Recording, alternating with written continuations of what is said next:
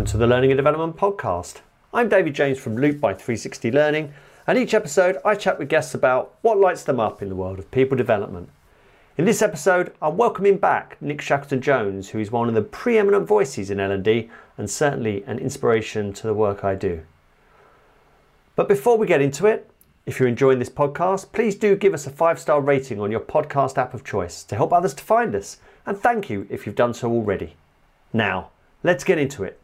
Nick, welcome back to the Learning and Development Podcast. It's good to see you again.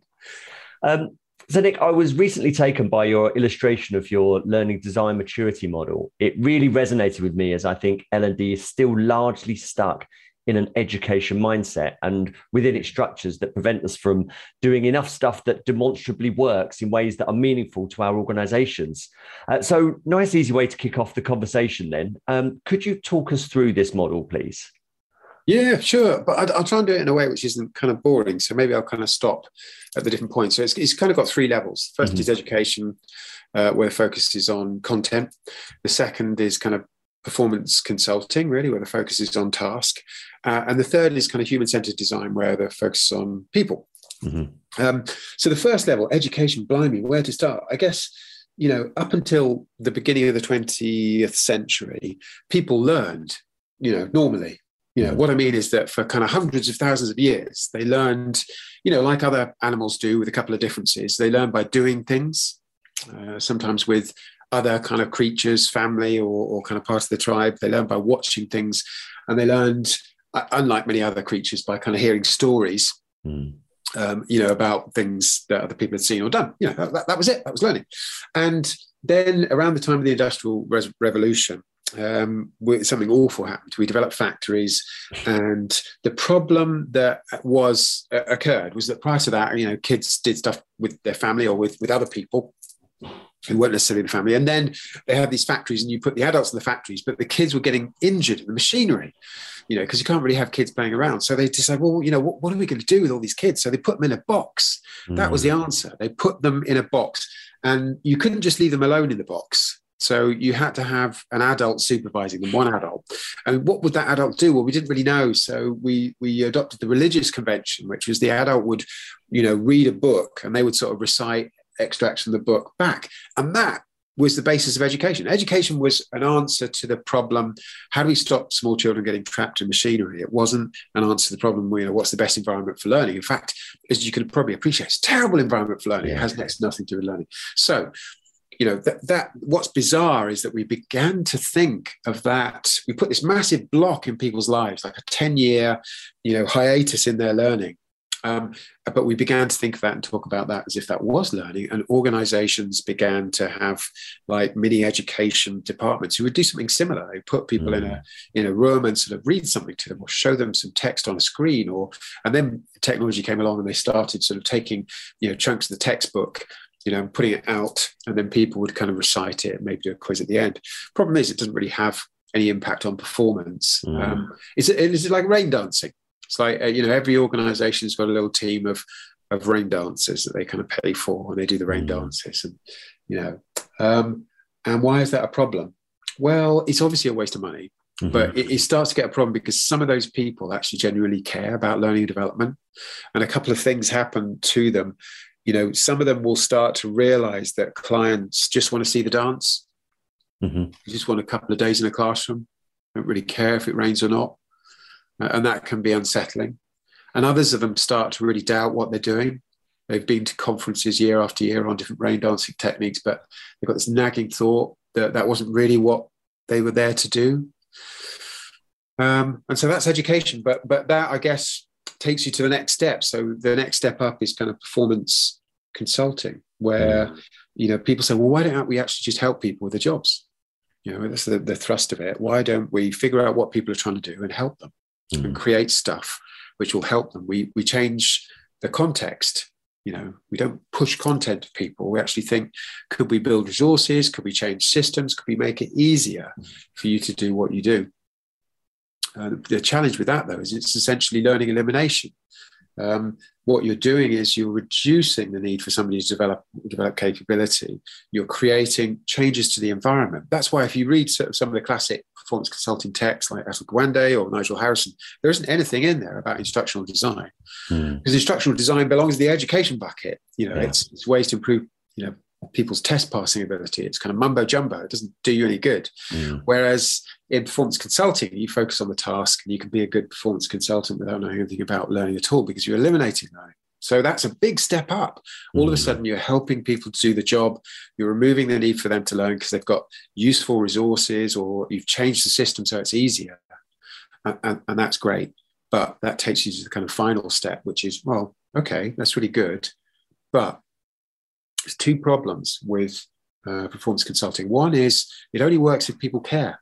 Mm-hmm.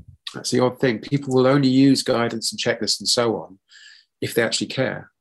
And there are some things where you actually want to transform people, where you do want to develop capability. You know, you wouldn't become a pilot without actually practicing, you know, without going through a simulator. You, you, you certainly use checklists as a pilot, but you also need to actually develop that capability.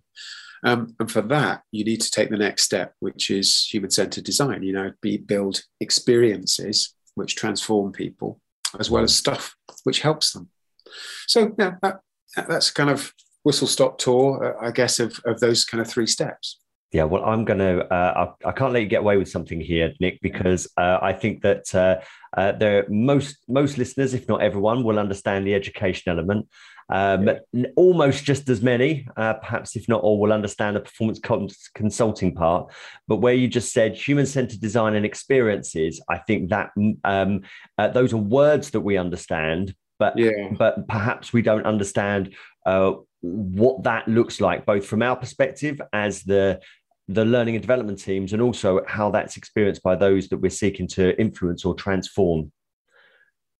Yeah, I think um, one of the odd things that I experienced, I don't know if you've experienced this, but some of the mm. listeners will.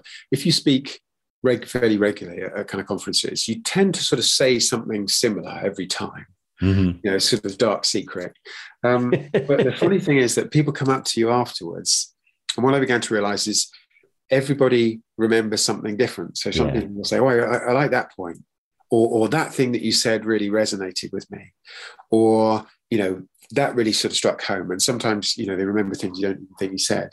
But what I, I kind of began to realize is that what people care about governs effectively what they store. And this is, is kind of, if you like, the basis of the affective context model, which is we don't actually remember anything that that we experience. We remember our reactions to what mm. we experience. If you have no reaction to something, you call it boring, you don't remember anything. But if if you can get a reaction from somebody, if for example I suddenly, you know, I, I don't know, uh, well I'm not going to do it, I promise. But if I took my shirt off and danced around like a maniac, everybody would remember that because people yeah. have a reaction to it, right? So where's this going? Well, I began to realize that audience centricity is critical and it's what you don't have in education. Nobody says in education who are you? You know what do you what do you care about? Let's construct a curriculum around the things that matter to you. They just say sit down shut up.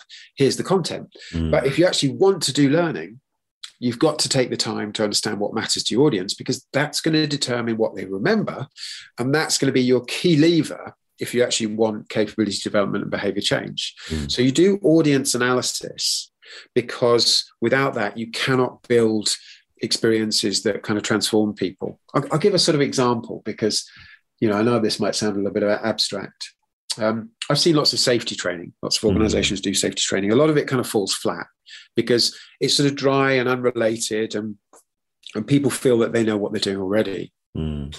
But I saw some really good safety training in BP, which I hadn't designed, where um, at the end of the, the training course, everybody signed a photograph of their family uh, and kept it on the desk and it and they signed it and they said this is why i stay safe at work. Mm.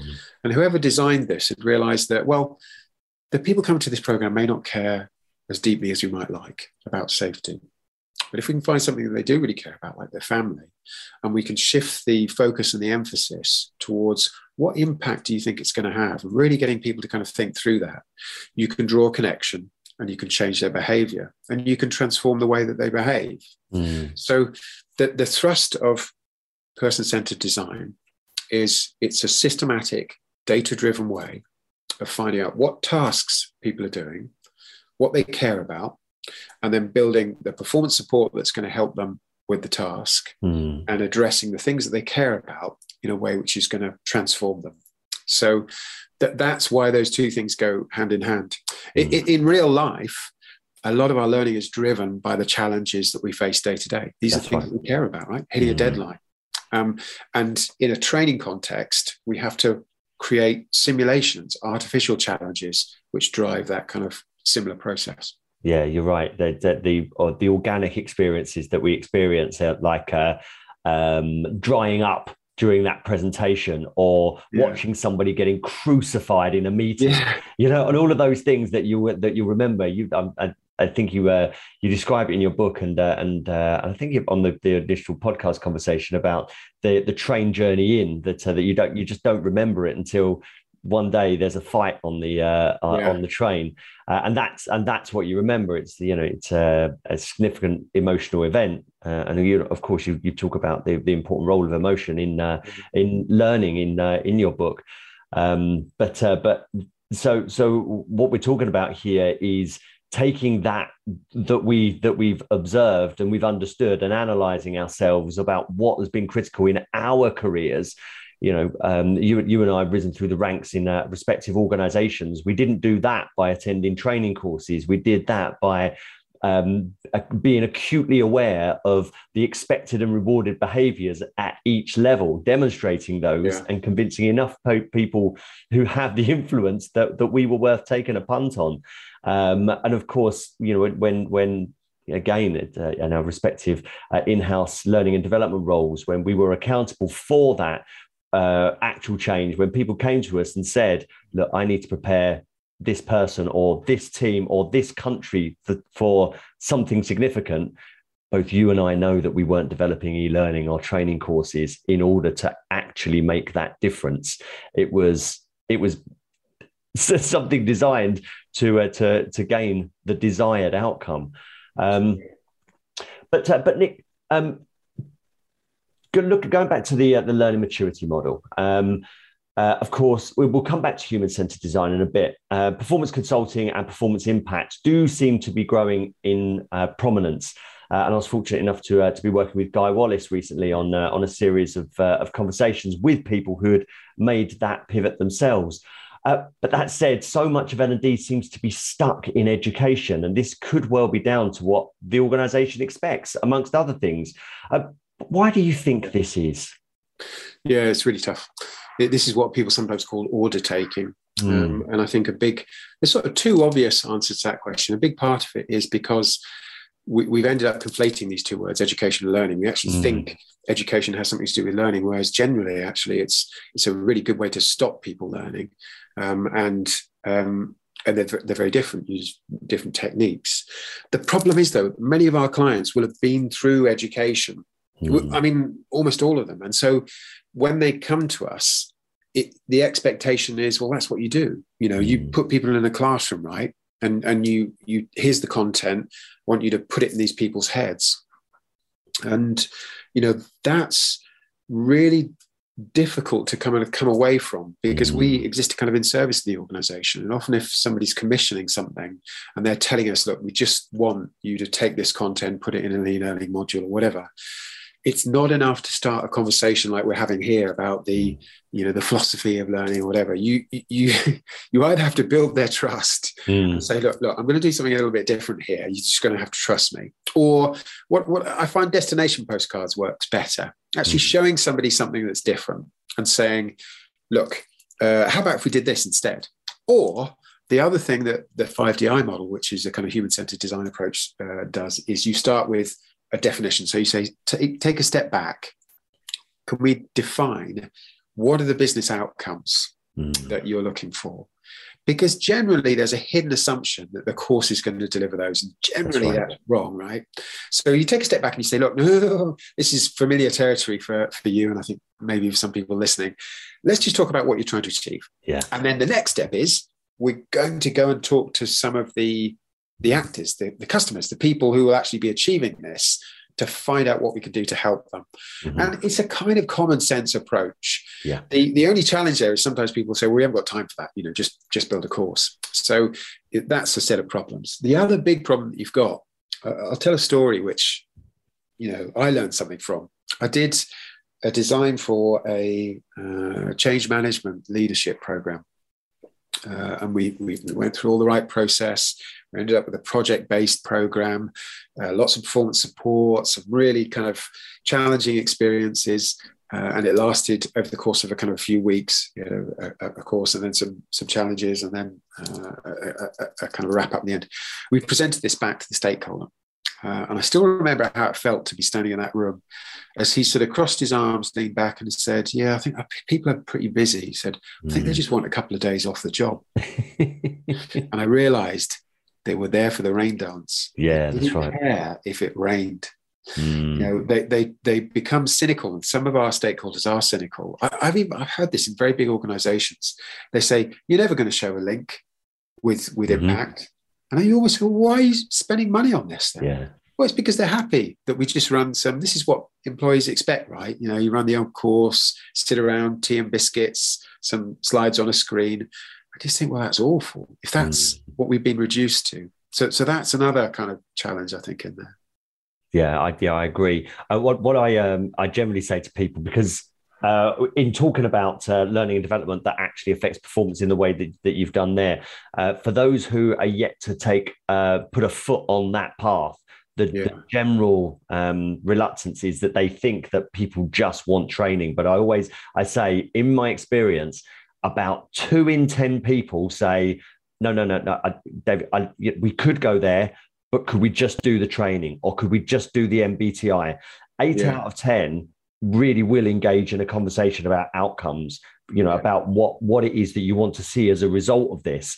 And then because you've now got into a contract of you know you could say right we could do your course but how about we just do this thing over here as well which i think will yeah. get us towards that difference um, uh, perhaps more efficiently and, and more effectively. Most people say oh, I like this. You know, I've you know I've never had this before, but um, but you feel like you're really listening to me. So, but but it's that reluctance or, or that belief that most people in helping to solutioneer with you just want their training i think is uh, stops uh, many people in learning and development from uh, uh from progressing their thinking and their actions yeah I, I, agree i think that it's also worth saying that there is something legitimate about activities which boost engagement or mm. a sense of belonging you know lots of people who go on training courses will reflect that the best part of it was the networking but here's right. the rub it's like if you're doing it for that reason, networking, then why are you spending so much time with people sat down, you know, not saying anything, mm. listening to somebody talk? That's not not the best use of time for networking. So it's like that, that's a legitimate outcome. Yeah.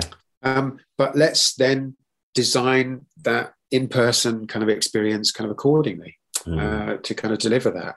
So uh, yeah, I, I think that's that's where we're headed. A clearer separation between when we actually do kind of in-person experiences and, and what value we get from those and when we actually build performance support because i think one key learning from the pandemic was don't get people together if you're just going to show them a PowerPoint slideshow. If you're a CFO for an organization and post pandemic, you've learned that you can do all of this over Zoom, right? Somebody says, here's a little business case mm. for 50 people to get together in a hotel and a few flights and whatever wouldn't you be scratching your head and saying, can't, can't we just, didn't we just do all this over Zoom? Mm. So you, you better be doing something different if you're getting people together. If you want to know how to make collaborative learning work in your organisation and demonstrate real results, then check out my new masterclass video series. There, you'll understand how to achieve sustained engagement in your learning tech in a way that leads to improved performance. We'll also explore many of the objections L&D face when introducing something new based on decades of experience I have of making L&D really work inside organisations.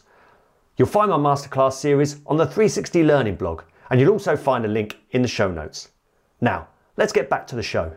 Uh, well, Nick, let's um, let's go a little bit contentious, and uh, and I want to speak to the author of the book, uh, How People Learn, about this this idea that uh, that that and, and, correct me if I'm wrong, that you'd go so far as to advocate the eradication of the word learning from the lexicon of L and D.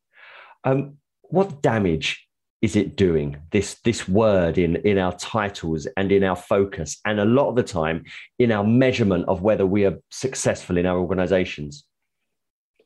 Yeah that's a really good question. Um, a, a, couple of answers to that. So i think um, the, the, the chaps at GoodPractice um, i think i'm right in saying they did a little bit of research and they found that when the word learning was included in the communications around something, people are 25% less likely to click on the link and engage with it. Mm. And, and, my suggestion as to why that is, is because employees have come to realize that learning really means education, mm-hmm. and that education is something that the HR team are going to force you to do, which will distract you from the job, not help you, uh, uh, and frankly, just you know, be compliance typically. Mm. And so we obviously we love learning. We work in learning. We have a much broader perspective on learning. Mm-hmm. but it's all about the customer. It's all about how they interpret the word. And the reality is they've started to think that uh, learning means education. And education is generally a pretty horrible experience where you're subjected to something and you, and, and you have to be kind of compliant. That, that's how it's been for them. So it, it kind of kills things. Mm. but it's really interesting. I'll give you another example. When i was at bp um, we interviewed our new starters on their opinions about e-learning. Mm. Um, um, and, and I think our hypothesis was that this was a generation who'd be much more open to kind of learning digitally because all digital natives, blah, blah, blah. Mm. And actually said the opposite.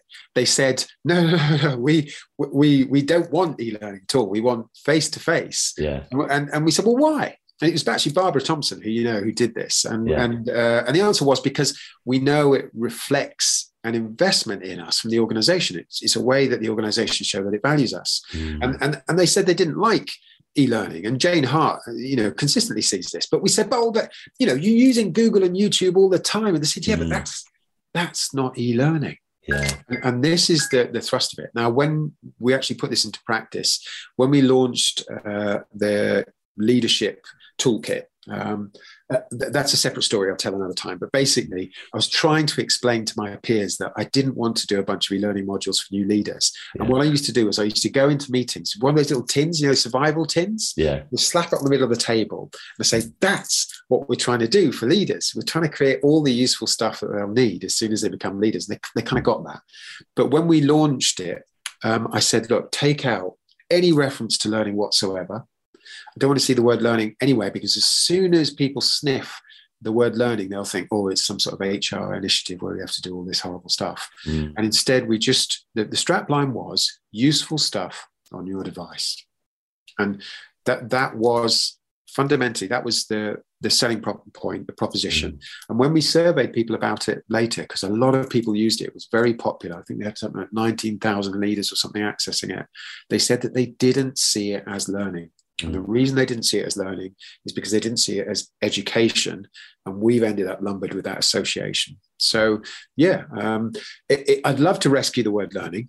Um, you, you see me daily on social media trying to crowbar learning away from the associations with education, but I'm probably going to fail. So, mm. your best bet might just be to say, look, we as a team are here to help you perform yeah. and to give you a better experience in this organization. Our focus is on performance and experience. And that, that's very much what I did at Deloitte. That was our mission to mm. measurably improve performance and experience. And learning did not feature in the mission. No, no, it's yeah, it's I, I love that when when we're focusing on the the desires and the uh, of of the people that that we're seeking to influence. And of course, there, there we go. Tie, like tying myself in knots, trying not to use the word learner or the or, or something as uh, uh, as silly. Um, yeah. so the, the people that we seek yeah. to influence, and when when uh, I, I, like the the Towards Maturity reports they used to do, the learner voice. You know, um, yeah. what what's the uh, what's the number one reason that, that you want to engage in learning and development or whatever it was, and the people saying to be better and faster at my job. That was it. It was number one every single time. Uh, you know, nowhere to be seen was because I like learning, or you know, or any of the things that we convince ourselves in learning and development that it's good for. But it was the yeah. primary reasons that we were in work, and of course, some, I think somewhere somewhere close behind was uh, to improve my prospects. I mean, surprise, surprise, Nick, that people that you know wanted to engage in learning and development to help them with what they were in the organization to do and why on yeah. earth they were working in the first place. Um, yeah. But but of course, you know, we we we we we provide these educational materials or we convince ourselves as an unintended consequence, or perhaps it's an intended consequence, uh, that, that learning is good anyway, that bringing people bringing people together is good anyway, yeah. and it's almost good enough to to have invested in uh, um, uh, said activity, but perhaps without a clear idea about what it is that we're seeking to affect. I think that's so important what, what you've just said there. I think that people, a lot of people familiar with 70, 20, 10. But mm. another way of, of, framing that is that it's people's jobs that are mm. their learning path. That's what's driving their learning, the challenges that they're facing day to day. And they will Google things or they will mm. turn to Bob sitting next to them and say, you know, how do I do this? And we're not in the everyday. We're not part of that equation, but we should be and we can be. We can hmm. anticipate what a new starter needs.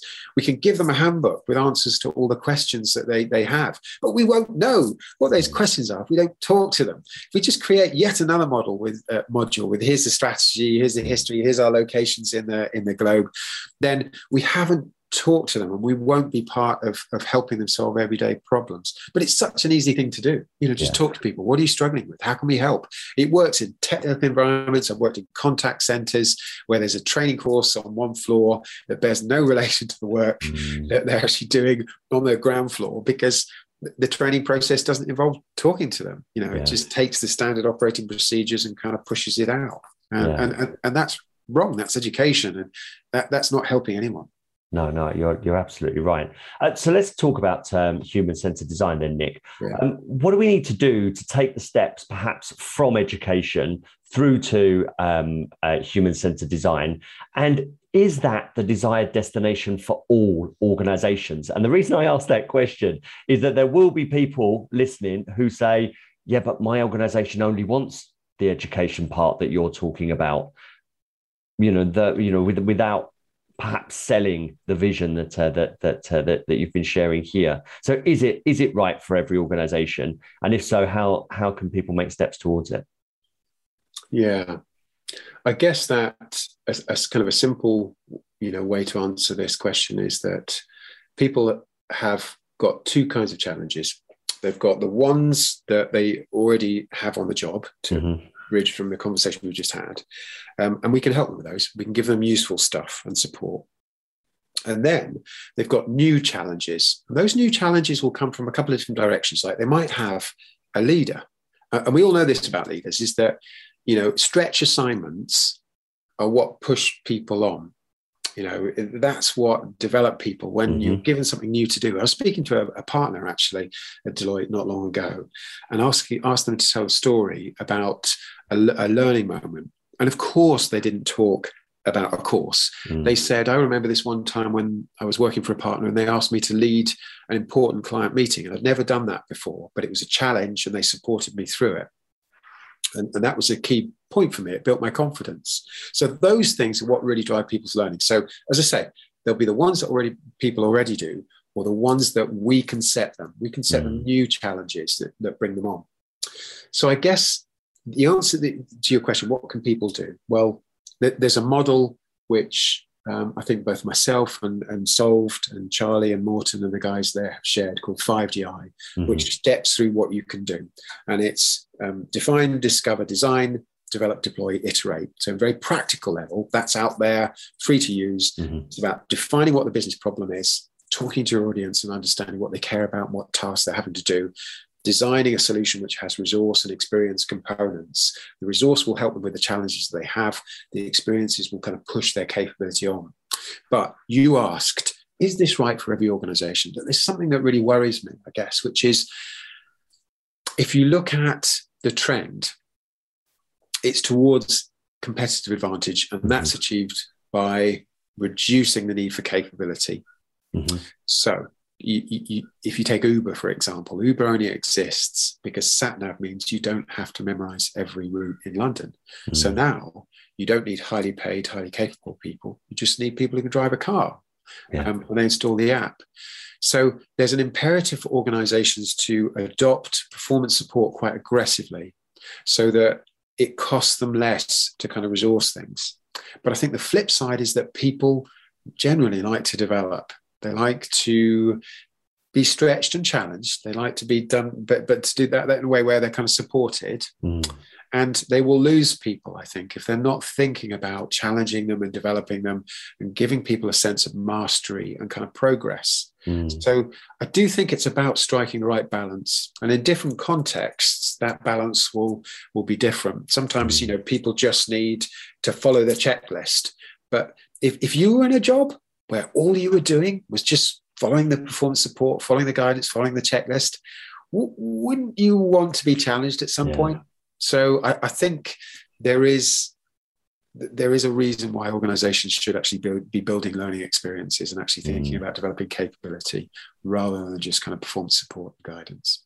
Yeah, and just to pull out something that uh, that that that you mentioned at the beginning there uh, and throughout the conversation, it's that for the learning and development function or leader uh, or member of the team who thinks that their organization only wants the education part from learning and development need to remember that the experiences that actually change people are already happening without L&D and they're already incredibly effective. So L&D can catch up and facilitate um, intentionally more experiences that fast track that that that that create those meaningful experiences but can design them from the recognition that they are a problem or they are not there anyway or they can consciously build um, yeah. uh, and develop people it's it's not it's not absent even if it's absent in your learning and development function yeah, you're right. And I, I, thank you for nailing that point because I, I, can give you a couple of examples that illustrate that in different contexts. Mm. You know, the in a, a, pilot context, you want L&D wants to give people the experience of engine failure mm. because that's something that might happen in real life. You don't want that to be the first time that someone's mm. experiencing that. In a leadership context, engine failure is a difficult conversation. I've had those, probably you've had those. Mm. It's where you might join a team for the first time um, and a, a, a, conversation suddenly slides sideways, you know, because that for that team member, you're an unknown quantity. And you know that can be the point at which somebody decides to to leave. Yeah. and so that's the other kind of challenge that you can present. And bp used to do safety simulations at great cost for exactly the same reason. It's because yeah the, the challenge will drive your learning if it happens in in real life but we really don't want you know failure to happen in real life. So l&d play a critical role in identifying those sorts of challenges and actually saying you know have a run at it mm. you know fail um, and, but it won't matter because it's safe to fail in this context um, and there are lots of ways of doing that it, generally though as a rule of thumb if i'm looking through a program design and i cannot see anything that's challenging then it's just education yeah. um, you might score a four because your facilitator is entertaining mm. but if hmm. there's no challenge probably no learning is is going on yeah yeah, yeah, I completely agree. You mentioned trends earlier, uh, uh, Nick, and so many trends and practices that emerge in learning and development soon become absorbed into existing practice without the change of practice actually following. An example is learning experience designer or yeah. learning uh, experience manager. I'm sure you've seen it, Nick. Uh, these uh, titles replacing instructional designer or L and D manager. The roles and outputs don't change, but the titles do. I think this is particularly damaging, and as a function that is all about change, um, we seem to have one hell of a uh, uh, an attachment to resisting it. Do you see this and fear that the elements of your maturity model uh, around um, uh, performance orientation and human centered design specifically will be co opted and adopted without change actually happening? Yeah, and of course they will. But I think you and I have old enough who've seen the sort of process. I mean, that that's how a convention protects itself. Yeah. What happens is any convention or you know organizations do the same thing. Some new language, you know, let's say every organization has to be innovative. So all of a sudden the, the organization has banners up and stuff on the wall that says we're an innovative organization because it protects itself from the accusation that, that it's not changing. Mm, Um, it's like camouflage, but underneath it, it's kind of exactly the same. yeah. But we're mature enough to know that process goes on. Yeah. And, and actually, yeah, that's going to happen. But also, you can drive real change by showing organizations that that does mean something different, you know, so Mm. that people can say, oh, look at that thing, you know, over there. Uh, I'll give you an example. Back back in the BP days, actually, even preceding that, BBC days, we started creating digital learning, which was unlike anything that people had seen before, which is kind of tile based. Um, uh, kind of systems where more like Pinterest actually. Mm. Pinterest was was part of what we were trying to to mimic with what we were doing then, and and now you, you- th- there's actually quite a big market for that kind of stuff. Now you, that could simply have disappeared under the you know uh, uh, under the kind of the, the digital learning banner and we could still have had e-learning but now we have digital learning which looks and feels quite different and systems which actually do that so i think there's an opportunity to make progress by showing people that there is something different. It's not just jargon that, Mm. that an experience can look differently. Um, and, and this is what i'm spending a lot of my time doing now with clients which is saying well you could design something like this or like this or like that. Mm. um, and actually that's quite a refreshing conversation to have. Um, so yeah i mean it, you're right but you just you have to accept that and contend with it and make progress nonetheless. Yeah, yeah, and I, and I called it out because, uh, um, first of all, I think it's prevalent, uh, and uh, and secondly, as someone who stands for uh, for learning and development that actually makes a difference, I do sometimes uh, think people listen to this and will be thinking, does he actually like learning and development? But the thing is that that um, uh, I, I care that we stand for actual change and not just moving stuff around and collecting uh, and counting um, clicks and bums on seats and then thinking that we're great because we we got a load of tens and people like the lunch. I just expect a, a great deal more from us, and I think that um, that one way that we can look back and uh, uh, and we can assess whether we are just changing the titles is whether is how we measure our success. If we are counting counting training hours um, satisfaction and NPS, we're probably just changing the titles. But if we're um, if we are clear about the changes that we are expected to facilitate or to, to help enact, and that we can look back and say, yes, we've done that, then there's a good chance that we're on the on the right path. I don't know whether uh, whether that resonates at all. Yeah it does it resonates and you use that magic word and it resonates because you know i care about learning as well Mm. I- i wonder why you care about learning i mean literally why why do you care so much about learning David? Um, uh, first of all, I think it's a um, my apprenticeship in learning and development uh, in a classroom. I think really was not what what I found the job to be when I was accountable for for leading functions. And the more senior I got, um, I felt that um, that that apprenticeship failed me. It was it wasn't about that, and I think it's because um, you have different audiences or stakeholders at that level. When you are a trainer, you just need to you're, you're just focusing on the people in the room uh, whether you are designing or simply delivering those people are your customers but when you are and, and of course yeah so it's all it's it's about the, the the means in which you are determined a success which is those happy sheets nps and the like Yeah. but when you are when you step out of there and you are uh, having conversations with senior leaders about the actual change that needs to, to happen, it's I thought the way to the way I was chasing satisfaction and NPS was in direct contrast to what the job actually was. And when when I was at that level, I felt cheated by yeah um, the profession. I felt cheated by uh, the application of learning tech.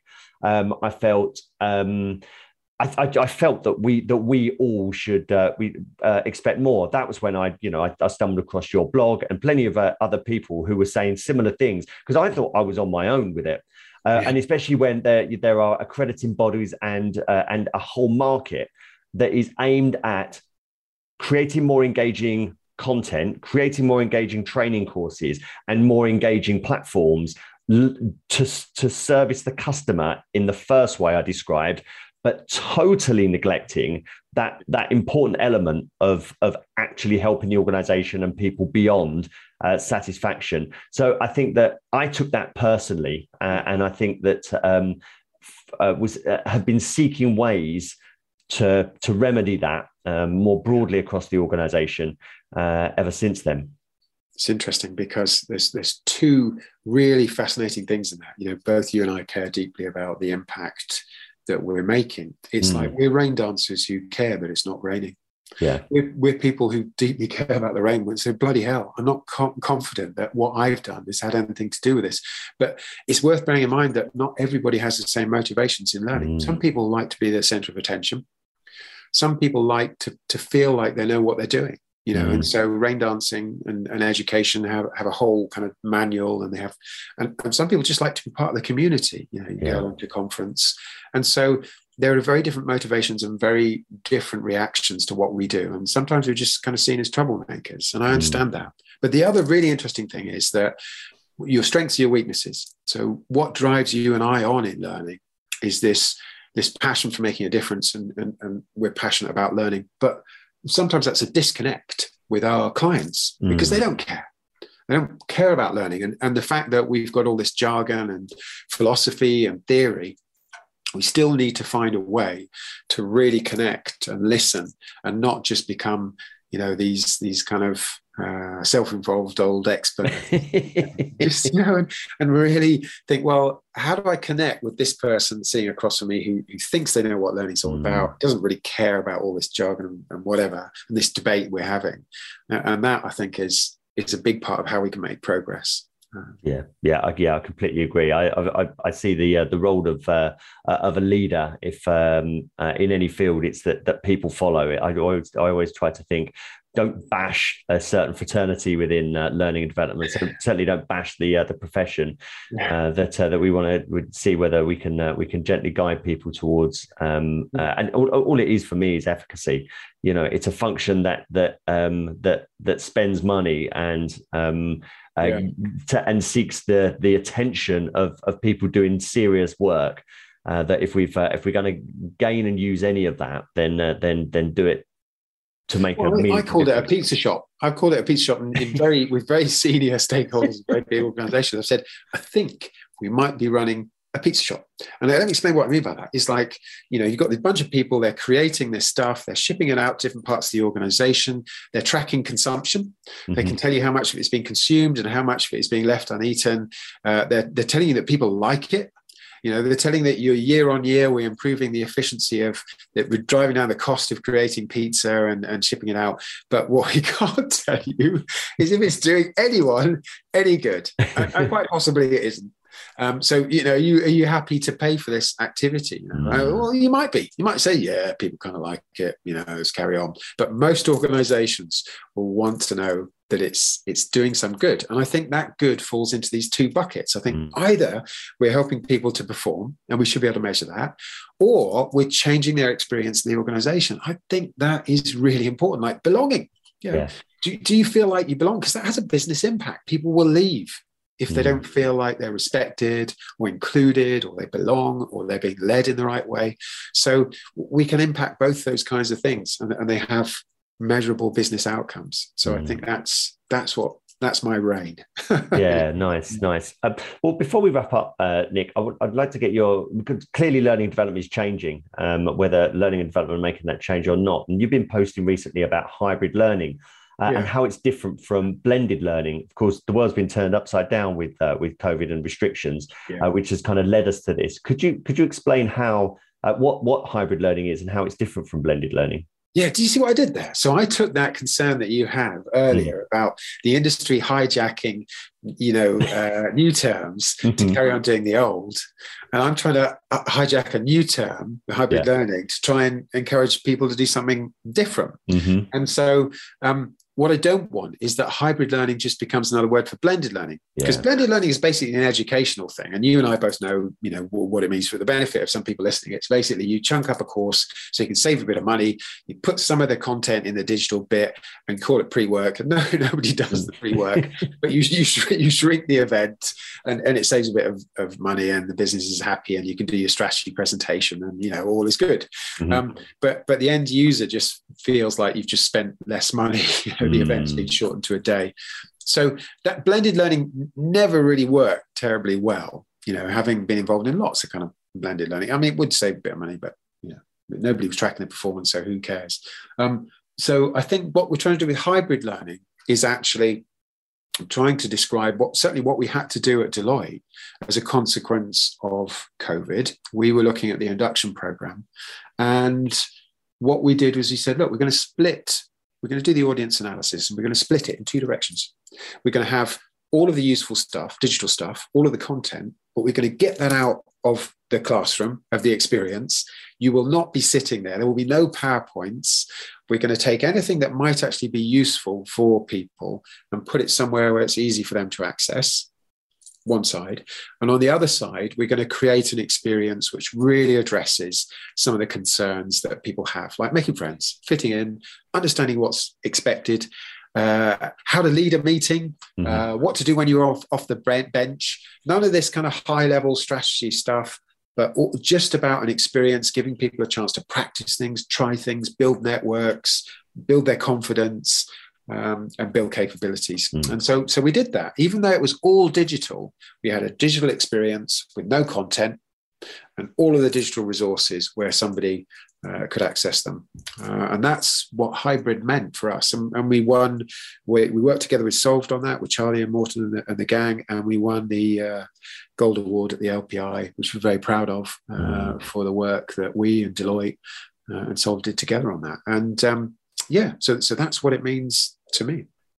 So, so can I just just for clarity, um, the blended learning bit I get like um, it's it's a way of uh, delivering content that um, is a precursor to the to the learning event in inverted commas, uh, and it try and attempts to increase the the effectiveness of that afterwards by kind of leaving a trail. But it is it's content, it, um, training, content. So it is so it's, it's about it's about education and making the the the, the heaviest investment last longer. But hybrid learning is about using the most appropriate means in order to enact the changes that are required as people transition or are expected to adapt.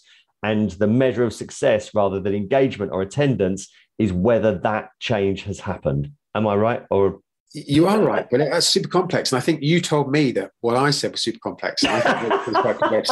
So, uh, it suddenly become painful. Are you gonna go again? but maybe we need to really super simplify it. So I think blended was just taking the content and splitting it into digital and face to face. yeah, And hybrid is taking the outcome and splitting it into performance support or resources Yeah. and experiences or challenges. And I, th- I think that's the difference. They both split things. yeah, But blended was just taking the content and splitting it into digital face to face.